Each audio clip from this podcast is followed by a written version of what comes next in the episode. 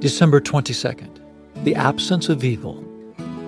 Nothing evil will be allowed to enter, nor anyone who practices shameful idolatry and dishonesty. Only those whose names are written in the Lamb's Book of Life.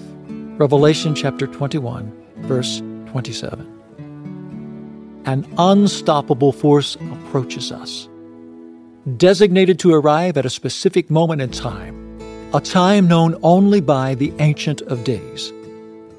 The powers do not exist to stop or slow this event. The effects will be irreversible, and the change will be permanent. All time, space, and created things will pass through a threshold, and everything will change. Evil will cease to exist, as it will not pass through this threshold. Only those whose names are written in the Lamb's book of life will enter.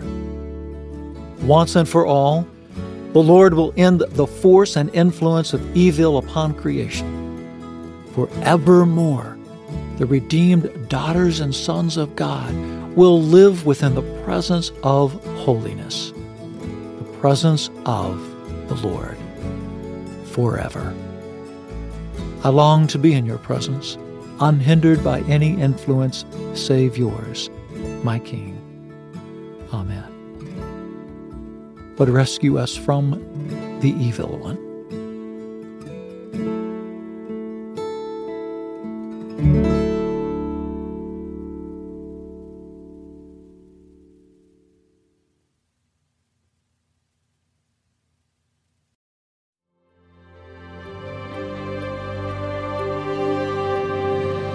Thanks for joining me in today's devotional and a special time with the Lord. For more content, be sure to check out our blog at awakeinthedawn.com. Follow us on our Instagram at Awake In the Dawn Daily and Facebook at Awake In the Dawn. We also have a Patreon at patreon.com slash awake in the dawn if you would like to support our work with Hope Village.